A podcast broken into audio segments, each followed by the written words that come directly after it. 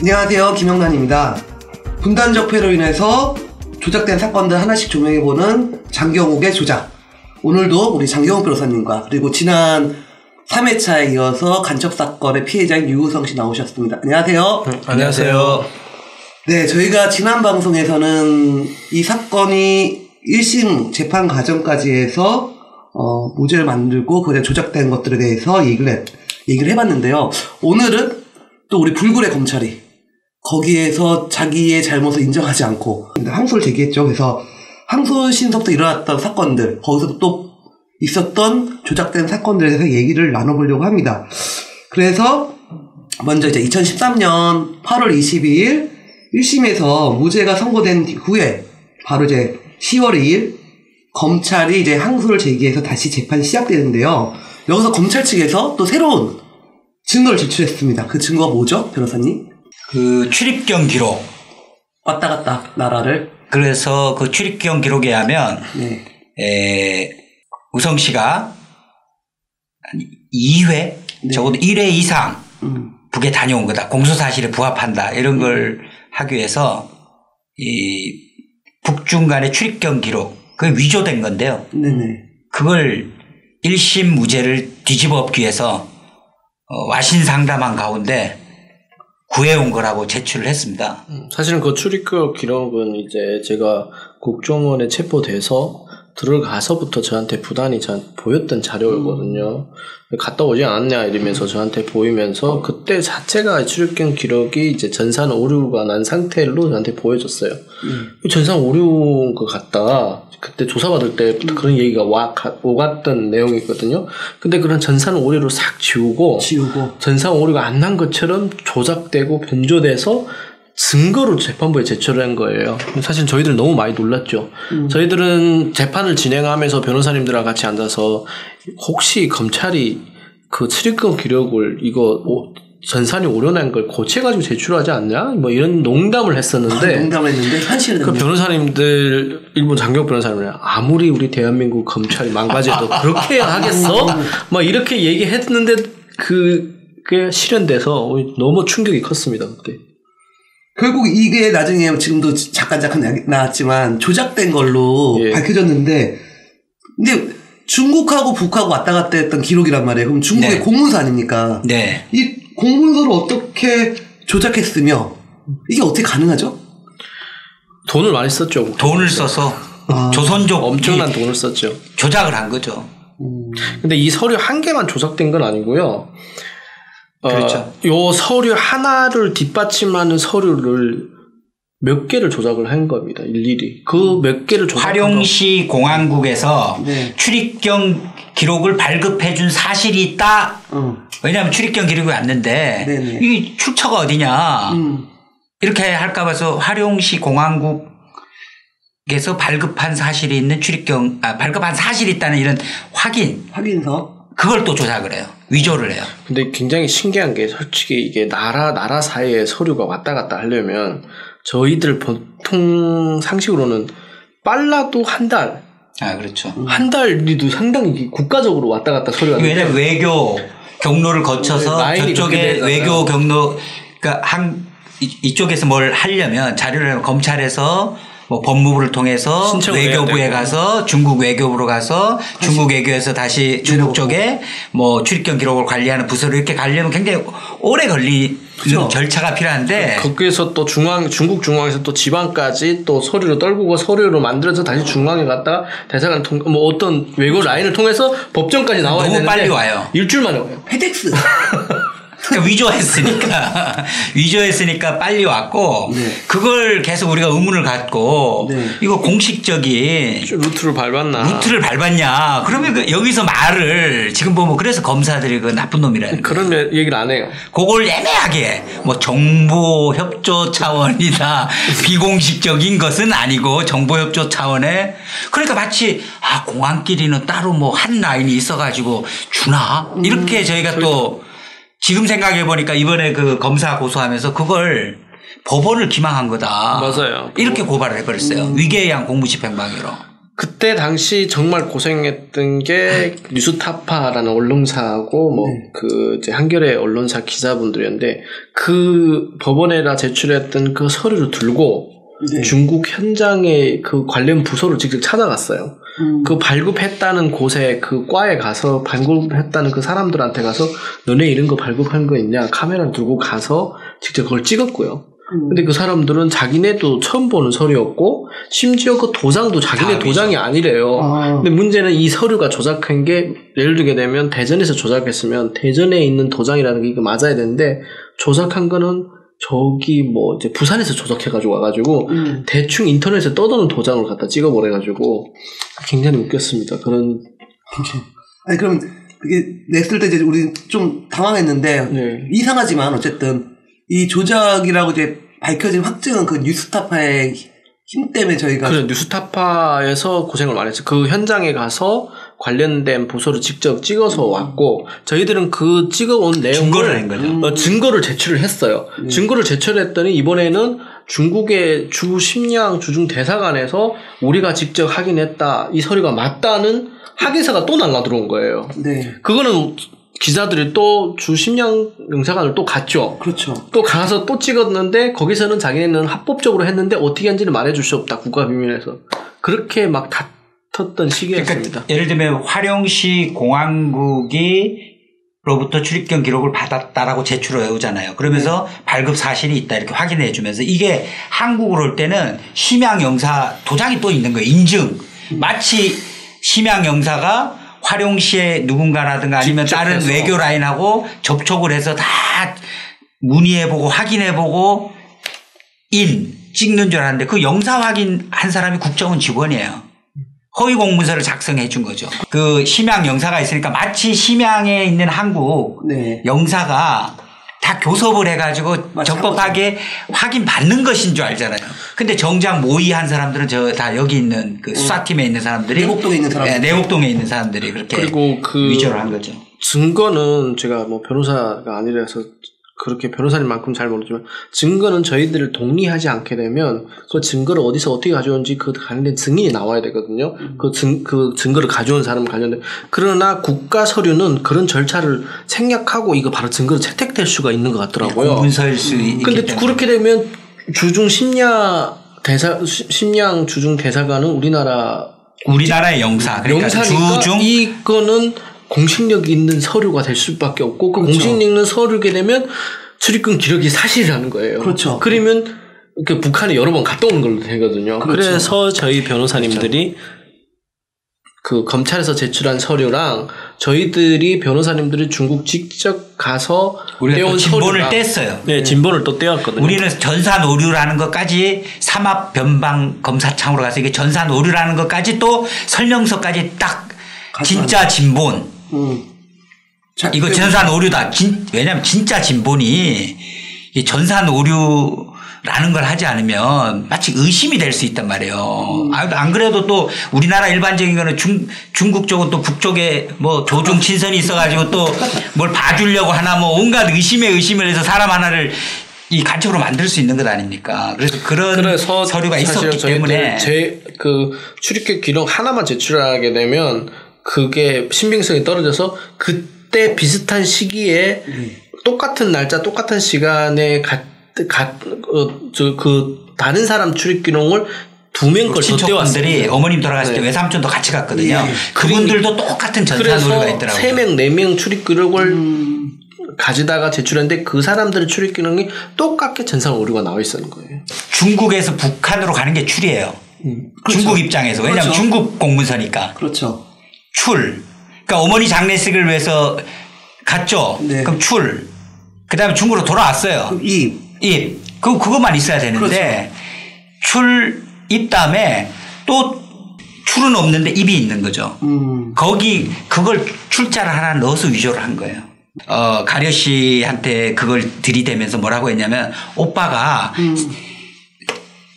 세관으로 장례식 끝나고 세관으로 나왔다가 아무래도 집이 걱정돼서 두만강 헤엄쳐 가지고 다시 집에 갔다가 그때 보위부에 발각돼서 가족 전체가 고문당해 가지고 보위부에 편입된 후에 그다음에 지령을 받고 두만강으로 헤엄친 게 아니라 세관으로 떠나가니까 입만 있는 거네 중국 입장에서는. 그렇죠. 출입 출은 없는데 입이 있는 거죠. 음. 거기 그걸 출자를 하나 넣어서 위조를 한 거예요.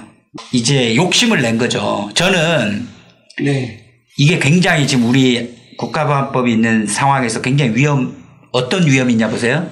만약에 1심에서 네.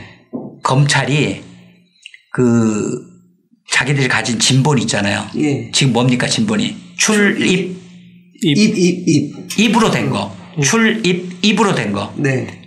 이거 제출했으면 어떻게 됐을 거예요? 같습니까? 가려 씨는 거기에 맞춰서 진술을 했어요. 사법 공조 절차, 적법한 사법 공조 절차 떠나가지고 자기들이 진본을 입수한 걸 그대로 위조하지 않고 그대로 1심에서 증거로 냈으면 간첩됐겠네요. 간첩됐어요. 네. 네. 아 근데 그때 또 증거가 있었잖아요. 제가 이제 그때 수, 그때 그 국정원에서 제가 북한에 가 있다는 시기에 제가 북경에 있는 그 병원에 수두를 그때 앓고 있어가지고 입원을 했었거든요. 그 입원을 했다는 그 병원 기록이 있었고요. 네. 그리고 제가 그때 중국에서 그때 시기에 만났던 사람들도 있고 그런 증거가 객관적으로 증명할 수 있는 물건들이 있었습니다. 네. 어쨌든 검찰이 이렇게 한번 이제 공문서까지 위조해서 했는데 이게 조작이라 밝혀졌어요. 네. 그런데 여기서 또 처음 언론 보도했던 동아일보가 다시 나옵니다. 뭐냐면은 탈북자가 유우성 씨가 간첩이 맞다 이런 인터뷰를 한 건데요. 지금 문제는 동아일보가 항소심에서 네. 그 이미 탄핵된 1심에서 어. 탄핵된 증인을 인터뷰해가지고 마치 뭐 아버님하고 아는 지인인데 아버님으로부터 뭐 아들이 보이부 일을 하러 남쪽에 가 있다는 얘기를 들었다. 음. 이런 식으로 인터뷰를 국정원에서 주선해 준 겁니다. 그 저희가 나중에 확인한 바야만 2천만 원, 2천만 원 현, 그 현금을 주고. 근데 그, 그 탈북자 증인은 법정에서 저희가 증인 신문해 보니까 네. 다 부인을 해요. 다 부인. 그 자기가 진술했던 마치 뭐 이 보이부 일을 하러 갔다라는 식으로 얘기를 뭐 했다라고 하는데 전혀 그런 것들을 저희가 물어보면 다 이제 예, 수사기관의 진술을 뒤집었던 사람인데 얼마나 이심 그 저희 문서가 위조가 된 게 언론에 대대적으로 중국 그 영사관 대한민국에 주재하는 중국 영사관에서 검찰이 제시한 문서는 다 위조됐고 네. 변호인들이 제출한 문서는 합법 문서다 이렇게 밝힌 이후에 엄청나게 지금 언론에서 이 그 이 사건에 대해서 막이 사건에 대해서 많이 되면서 이 우성 씨를 공격하는 수많은 온갖 날조된 얘기들을 하고 하면서 이렇게 어 이미 탄핵된 1심에서 증인으로 나와서 탄핵된 이 증인을 또 인터뷰를 해요. 음. 똑같은 내용으로. 그렇게 해버리면 우리가 뭐 막 싸우는데 뭐 온갖 이 유성 씨에 대한 개인적인 공격을 비롯해서 여러 가지로 뭐 공격을 하면서 이런 얘기가 나오면 우리 국민들은 여론에 이렇게 막 세뇌되다 보면 아 진짜 뭔가 있는데 변호사들이 뭐 증거 문제 때문에 뭐 이렇게 됐네 이렇게 착각할 수 있지 않습니까? 그래서 그런 차원의 이 동아일보를 통한 언론 플레이가 있었습니다.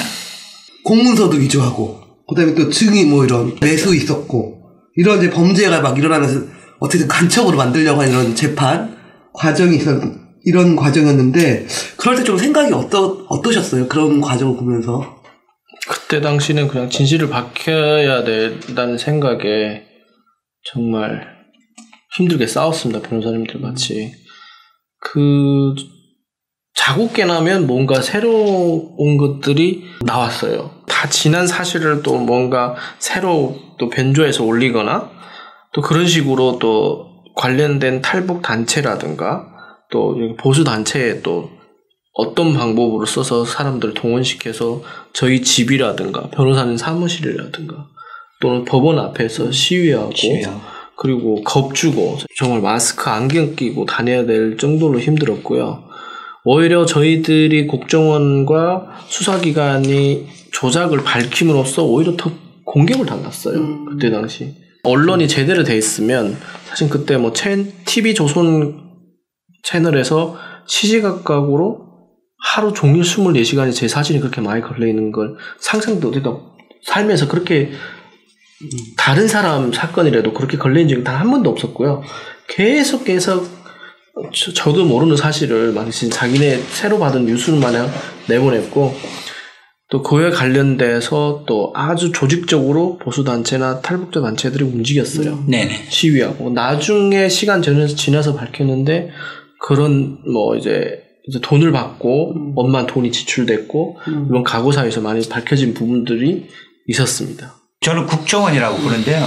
언론을 뒤에서 움직이고 탈북자 단체나 탈북자를 움직이고 그래서 국정원에서 저는 가장 그 그리고 검찰이 거기에 부안 애동하고 음. 그- 결국 피해자를 어떻게 공격합니까? 예를 나중에 되면 과거 이미 일단락됐던 뭐 문제들을 다시 보복적으로 기소한다든가 예. 어머니 장례식 갔다 한 3박 4일 동안 갔다 온 거에 대해서 갔다 온 이후에 국정원에서 1년 넘게 조사를 받았고요. 네. 그에 대해서 제가 자백을 했고요. 음. 그에 대해서 뭐 최종적으로 처벌까지 이뤄졌는데 그 사건이랑 그 뒤에 사건은 전혀 연관성 1%도 없는데 마침 그 전에 사건이 연속이 마냥 새로 밝혀진 것처럼 뒤에 있는 조작 사건을 앞에 옛날에 이미 끝난 사건을 갖다 디벙벅을 만들어서 일반인들이 알아 못 듣게끔 만들어서 이렇게 막 하더라고요. 그러니까 우리나라 그 보통 국민들 시각이라면 뭐 탈북자가 다시 보고 왔다 갔다 해? 이상하네 이렇게 볼 수 있는 시가 솔직히 많잖아요. 그러니까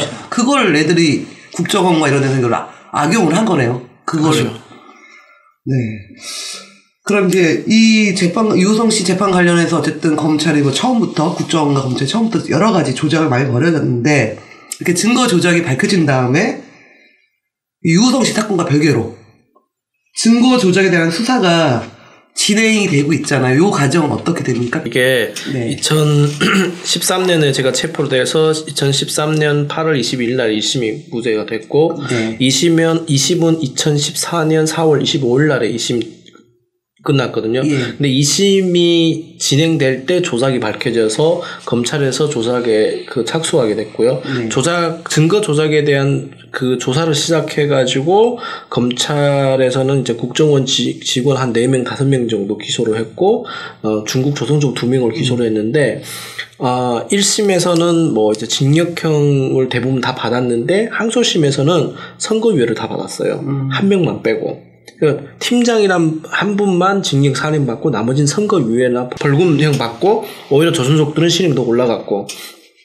그렇게 돼서 사건이 어 어느 정도 그래 검찰도 조작에 가담했는데도 불구하고 검사들은 모른다 식으로 해가지고 감봉 1개월이든지 징계 1개월로 끝났어요. 제 식구 감싸기로 해가지고 그렇게 돼서 정권이 바뀌어서 T, 어, 국정원 TF가 만들어져서 이 사건을 다시 들어가다 보는데 사실 TF에서는 별로 많은 걸 하지 못했어요.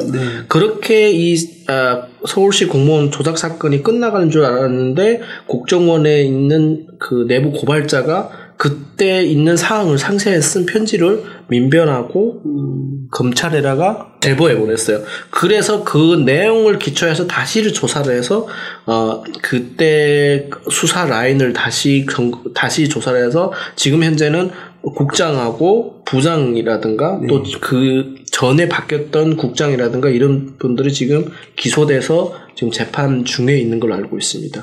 그리고 나서 어, 나중에 과거 사유가 또 만들어져서 과거 사유에서도 제 사건을 다시 한번 봤는데 사실 과거 사유에서 1년 가까이 조사를 해서 많은 걸 밝혀냈어요.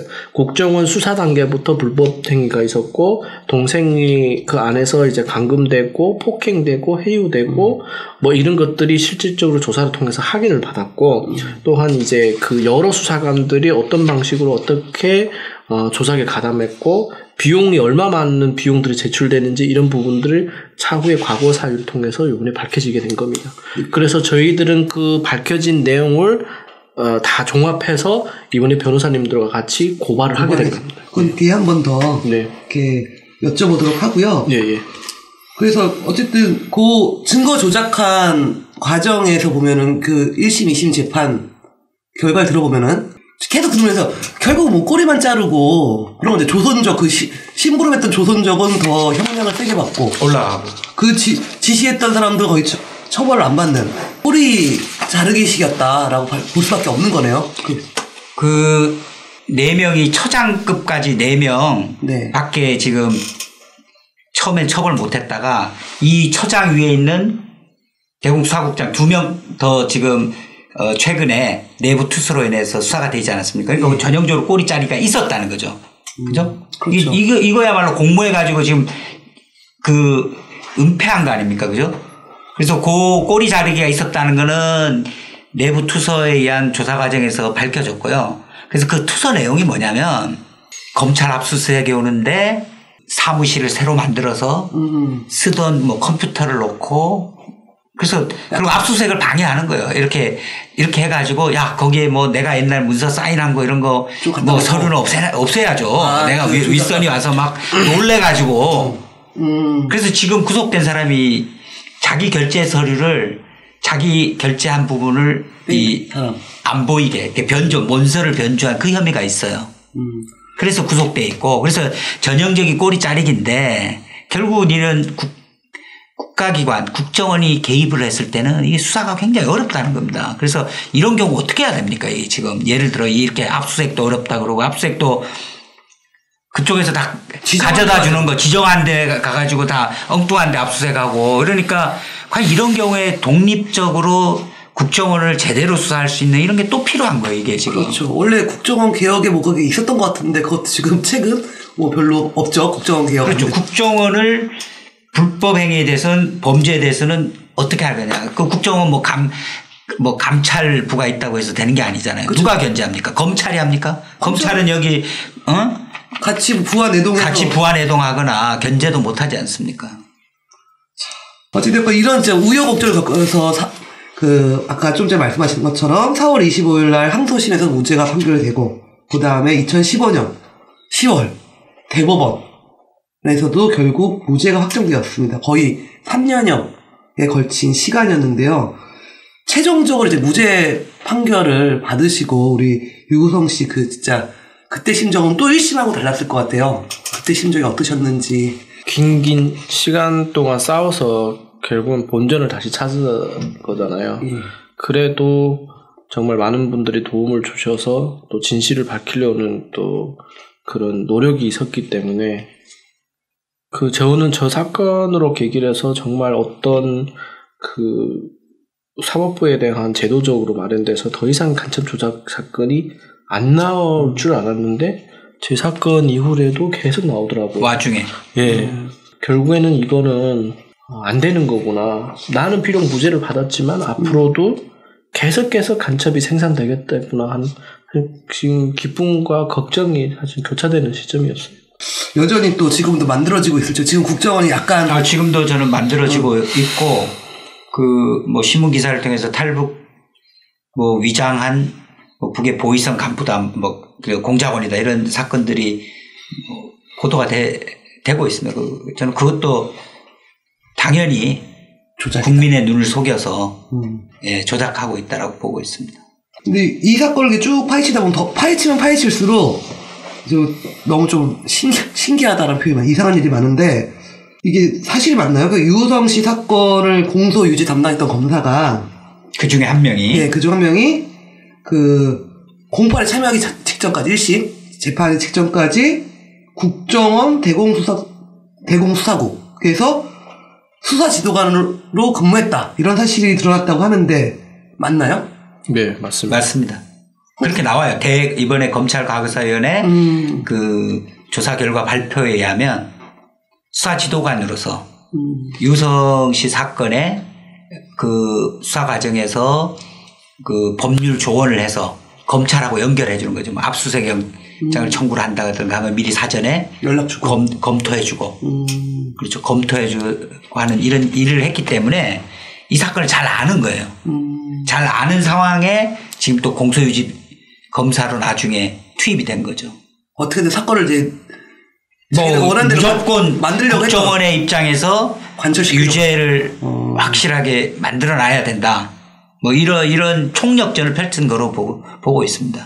그러면 이 단순히 이런 문제는 유호성 씨 사건뿐만 아니라 공안 사건, 간첩 사건일 때는 검찰과 국정원이 이런 협조 관계를 유지한다라고 볼 수 있겠네요. 그러니까 검찰이 그 일반적인 사법 경찰에 대한 지휘를 통해서 나름 인권 보장을 한다. 이걸 굉장히 생색을 많이 내지 않습니까? 그런데 공안 사건에서는 저는 뭐 국정원은 이 하자는 대로 설거지 해주는 음, 그러니까 법적으로 이렇게 포장해주는 음, 뭐 그런 어떻게 보면 기관 이상의 국정원의 위법 행위를 감시하는 그런 뭐 의지가 없는 것 같아요. 음, 능력 없다. 자꾸 이렇게 보니까 저는 증거 조작에도 가담했고 여러 가지 불- 이 간첩 조작에도 가담했다라고 보는데 자신들의 고의가 없음을 주장하면서 자꾸 자기들 몰랐다. 뭐 무능을 자꾸 얘기를 하더라고요. 그래서 저 능력 없었다 이런 얘기보다는 실제적으로 국정원의 어, 간첩 조작을 알면서도 묵인하거나 그 협조할 수밖에 없고 그냥 오히려 적극적으로 가담하는 것이 지금 오늘의 공안 검사들의 현 주소다. 그건 조직적인 문제다. 구조적인 문제다. 그래서 개인이 풀 수 없기 때문에 공안 검찰 개혁이 필요하다라는 거죠.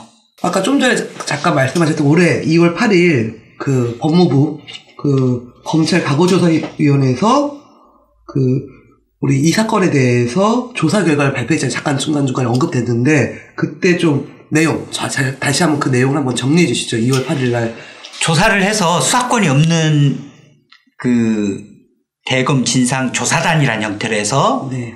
에, 조사를 했습니다. 수사권이 없습니다. 그럼에도 불구하고 유가래 씨에 대한 가혹행위 이게 인정된다라고 했고 또 그 유가래 씨를 수사했던 수사관들이 법정에 나와서 위증을 했다. 음. 뭐 이런 부분 또 변호인 접견과 관련해서는 검찰도 가담을 했다. 검찰이 유가래 씨의 그- 그 접견을 막기 위해 가지고 입건을 유예를 해요. 만약 입건을 공범으로 입건을 하면 변호인이 피의자 신분이 되면 가야죠. 변호인 접견을 거부할 명분이 없기 때문에 예. 뭐 그런 식으로 검사들이 가담을 했다든가 그다음에 이제 유리한 증거들 있지 않습니까?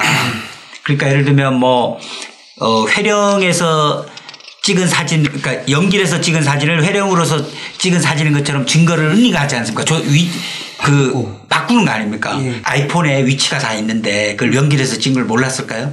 알았- 알았다는 거죠. 그러니까 그럼 추가적인 법률 그런 것도 밝혀냈고 그 다음에 이제 통신과 관련돼서 여러 가지 유리한 알리바이를 입증할 수 있는 통신 기록도 네. 뭐 시- 거-. 국정원은 실수로 누락했다. 그다음 문서 위조와 관련돼서는 검사들이 공범이었음을 입증을 할 수 있는 국정원 수사관들하고 얘기 안 맞아요. 기본적으로. 근데 그 당시에 검찰에 대한 수사가 강제 수사가 하나도 없었어요. 네. 그러다 보니까 검사 말만 검사들이 빠져나갈 말만 들어줬지 또 국정원은 억울하게 생겼더라고 그때 보니까 아 자기들은 만나가지고 보고 있다고 하는데 검찰은 모른다 그러고. 어 만난 적 없다 그러고 뭐 이런 엇갈린 진술들이 있어서 이건 수사가 필요한 겁니다.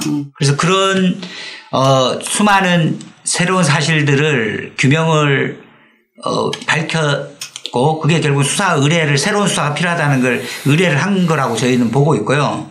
좀더 강력한 수사를 그 조사 결과 발표 때 검찰총장의 사과 이상의 이건 수사가 필요하다. 오해 위조가 아니라 충분히 국가보안법상의 무고날조로 해서 간첩죄에 해- 해당하는 형만큼 처벌해야 된다. 원래 간첩으로 무고날조로 하면 그 간첩죄 형량으로 처벌해야 되는 게 국가보안법이지 않습니까? 아, 그래서? 저희가 지금 고발한 게 국가보안법 무고날조죄로 고발을 음. 했습니다. 국가보안법상의 무고날조죄로 적용하는 법리가 맞다라고 또 이 조사 결과에 그 내용이 담겨져 있습니다. 음. 그리고 그 조사 결과 발표에 보면 저희가 이 증거 위조를 밝혀가지고 막 항소심에서 싸우니까 예전에 이미 일단락돼서 기소유예했던 것까지 살려가지고 뭐. 공문서가 된 아, 공무원이 된 거는 뭐 화교인 신분을 속여서 위계에 의한 공무집행 방해다 그 다음에 뭐 어떤 북과 송금 관련해서 저 이 했던 기소유예 됐던 거를 또 다시 기소하고 그래서 보복적 기소돼서 또 재판을 당해요. 음. 그래서 결국은 그 법원에서 이건 공- 검사가 보복적 기소다 해서 공소권 남용이라고 돼 있지만은 그런 것도 이번에 이제 조사 결과에서 밝혀졌고요. 제도적 방안으로는 합신센터에 어떻게 변호인의 조력권이 보장된다. 그건 하나 들어갔죠. 이렇게 아, 합신센터. 예, 합신센터에 그 조사 시에 예, 변호인의 조력을 받는 방안을 강구해야 된다. 근데 검찰 조사 그게 결국 좀 냈지만은 실효성은 없을 수도 있잖아요. 의견일 뿐이잖아요. 그렇죠. 네, 요 이렇게 검찰 최근에 검찰 이런 과거 사이에서 이런 발표가 있- 있었는데 그 이후에 우리 유우성 씨는 다시 한번 사건 당시에 수사, 공판 이 담당했던 검사랑 국정원 수사관들 고소한 하셨어요. 예, 예. 이거에 대해서 좀 더 설명을 부탁드립니다. 그 저희들이 사실은 재판을 진행하면서 저, 하면서 계속 부단하게 그 제의했던 그런 사건들을 이번에 과거 사유에서 어떤 밝혀졌고요. 또 확인해 줬어요. 강력한 수사권이 없는 이 과거 저 과거 사유에서는 검찰들을 직접 소환해 가지고 아마 강제로 수사 못한 걸로 저희들 알고 있어요. 그런데도 불구하고 이렇게 많은 부분들이 밝혀졌거든요. 그래서 저희들이 강력하게 수사권이 있는 검찰에서 이걸 밝혀달라고 저희들이 기소, 어, 저기, 고발했습니다. 근데 뭐 검찰에서 또 제대로 할지는 잘 모르겠습니다. 사실은 저희들 4년 전에 어, 관련된 조사를 해달라고 제출을 했는데도 불구하고 뭐 4년, 5년 지나도 조사는 안 하고 있으니까. 조사할지 안 할지 저희가 좀 계속 좀 저는 뭐 이게 고, 고소할 게 많고 음. 조사할 게 많고 조사 인력도 많이 필요하고 저는 딱 하나만 유가려 씨 네. 허위 자백을 받는 과정에서 가혹행위 네. 이거 처벌해야 되잖아요. 그렇죠. 그거 안 되는데 저희가 이미 고, 고바, 고소를 했었고요. 근데 국회에서는 이 진상조사는 특별검사 뭐 이런 법안도 제출됐었던 걸 적이 있습니다. 다 통과가 안 됐는데 사실은 이게 안 되면 지금 수많은 간첩 조작 사건이 있음에도 불구하고 가해자들은 처벌을 안 받아요. 오히려 훈장을 받아요. 그렇죠. 그런 식의 우리 구조가 반복된다. 근데 이 사건은 기회가 여러 번 있지 않았습니까? 뭐 가혹행위한 허위 자백에 대한 기자회견도 있었죠. 네. 좀 위조가 된 게 또 밝혀졌죠. 또 투서가 있어서 또 꼬리 자르겠다는 것도 또 밝혀졌죠. 국정원 적폐청산 TF 이런 과정이 있었죠. 네. 그 다음에 다시 대거 여기 검찰 조 검찰 과거사의 진상조사가 있었죠. 그 다음에 또 저희가 이제. 고소를 또 했죠. 지리한데 이게 잘 수사 의지가 중요하고 있으면 의지만 있으면 의지가 있고 유성 씨뿐만이 아니라 지금 유성 씨 전후로 이렇게 간첩 조작돼서 합동신문사에서 만들어진 간첩들이 수두룩합니다. 그걸 전- 전 전수 조사하고 이런 어떤 그와 관련된 저는 독립적 조사기관 필요하든가 특별검사도 좋고요. 아니면 검찰이 하라는 거예요 지금. 그러니까 자신들이 했던 범죄는 자신들이 깨끗이 털고 그렇게 하고 국정원에 대해서 제대로 견제하는 검찰로 거듭나고 네, 시- 만만치 않아 보입니다. 어, 그리고 또 이제 우리 유성 씨가 뭐 제가 한 2주 전인가 네. 그 SBS 뭐몇한한달 됐거든요. SBS에서 했던 다큐 포토라인 다큐에서도 네. 잠깐 거의 등장하시면 그 당시 신경을 말씀하셨는데 기자회견 때 언론사를 상대로 해서 또 소송 예. 국가 정보원을 대상으로 해서도 소송 등을 하신 걸로 알고 있는데 어떤 것들이고 지금 혹시 결과들이 있는지 그 언론사 상대로 허위 보도가 관련된 내용들은 저희들은 거의 다 많은 부분이 승소를 했고요. 예. 그는 그런데 뭐 알다시피 언론사에서 하루 하, 하루 종일 탑 뉴스로 일면에다가 기사를 냈던 내용과 달리 정정 보도라든가 사과문 같은 거는 맨 뒷장 아니게 되면 밤 새벽에 짧게. 짧게 몇 초, 10초라는 시간에 새벽 시간에 사람들 안 보는 시간에 정정 보다가 정말 조금 나오는 수준이었습니다. 참 그거 보면 좀 너무 허무한 것 같더라고요. 이게 놓고도. 그 피해자이지 않습니까? 국가 폭력, 폭력에 한 피해자인데 국가가 탈북자를 앞세우든가 여러 가지 극우 언론들을 동원해서 계속 공격을 한다. 음. 좀 아니 저기 뭐 문-. 문서는 위조 증거 문서는 위조했지만 간첩은 맞다.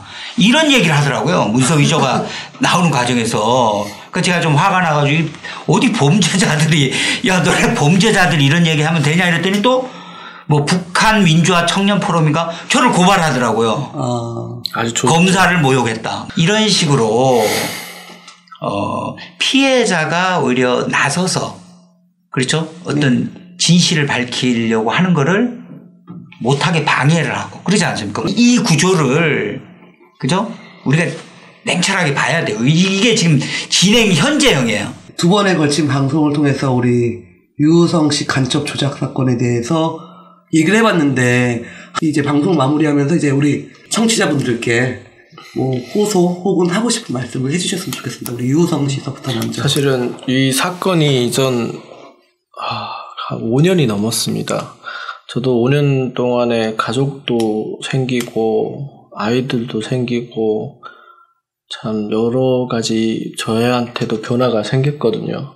그러나 서울시 공무원 간첩 조작 사건은 여전히 그 연날에 있는 위치에서 얼마 많이 못 벗어졌다는 느낌이 계속 받고 있어요. 그 저희 사건 이후로도 뭐 홍강철 씨에 대한 뭐 간첩 조작 사건도 있었고 또 여러 사건들이 또 간간히 또 나오고 있거든요. 이런 사건들이 계속 계속 나올 수 있은 거는 제가 지난번에도 말씀드린 것처럼 수백 명이 조작 사건 피해자들은 아, 그분들의 억울한 시간과 이런 거는 그 당사자들의 몫이고, 음. 그걸 가했던 가해자들은 처벌도 받지 않고, 심지어 그 사람들이 신상에 대해서도 모르고, 오히려 그 사람들은 포상받고, 지금은 현 국회라든가 또 현 공직에서 높은 위에 있습니다. 네. 이 지금이라도 그런 잘못된 부분에 대해서 제대로 조사를 하고, 그런 부분에 대해서 밝히고, 어떤 사람이었다는 것을 우리 국민들은 알 필요 있다고 생각을 하거든요.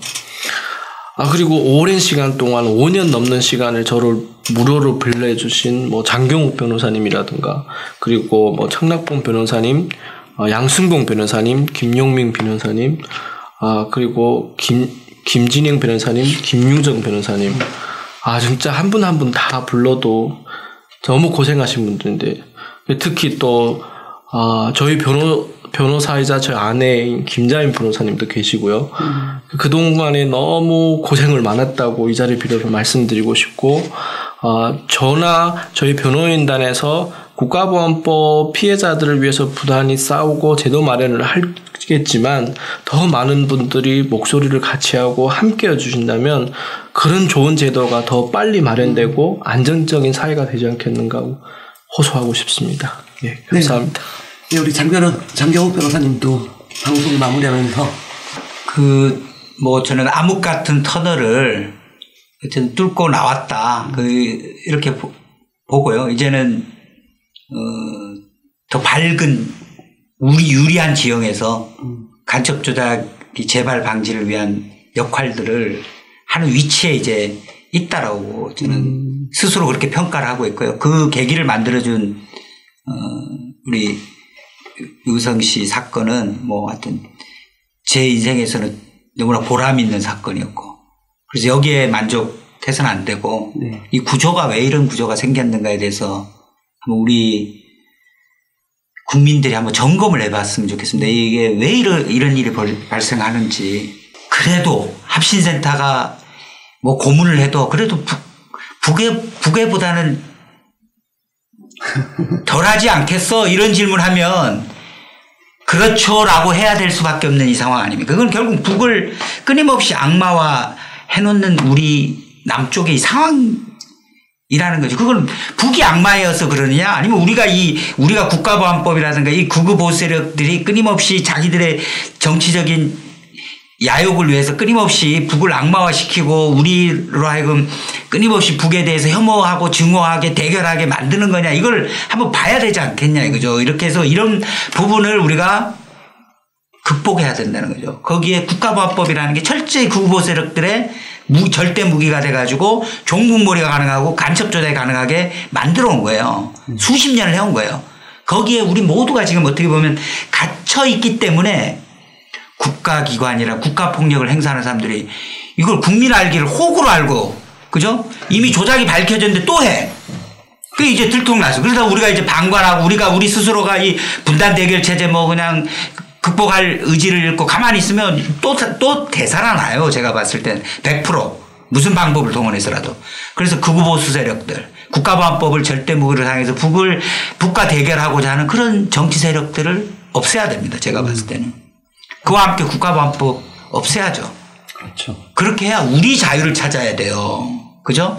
동포애를 발휘할 수 있는 우리, 이, 우리의 심성들을 개발하고 북과 존중하면서 서로, 그죠? 손을 맞잡아서 나갈 수 있는 이 정말 평양 에서의 공동선언에 다 나오지 않습니까? 적대 모든 적대 행위를 중지하기로 하지 않습니까? 그게 저는 어, 우리에게 필요한 일이라고 저는 생각하고 있습니다.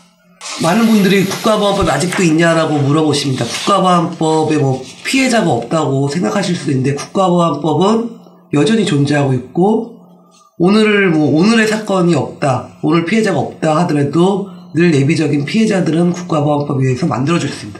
국가보안법이 있는 한 계속 이런 피해자는 나올 수밖에 없습니다. 그래서 저희 조작 방송은 긴 시간 분단 체제에서 이런 분단에서 생겼던 잘못된 사건들, 조작된 사건들을 계속 파헤치면서 우리 민족이 남과 북이 더 통일을 앞당기는 데 있어서 어, 잘못한 거는 극복해낼 수 있는데 도움이 되고자 합니다.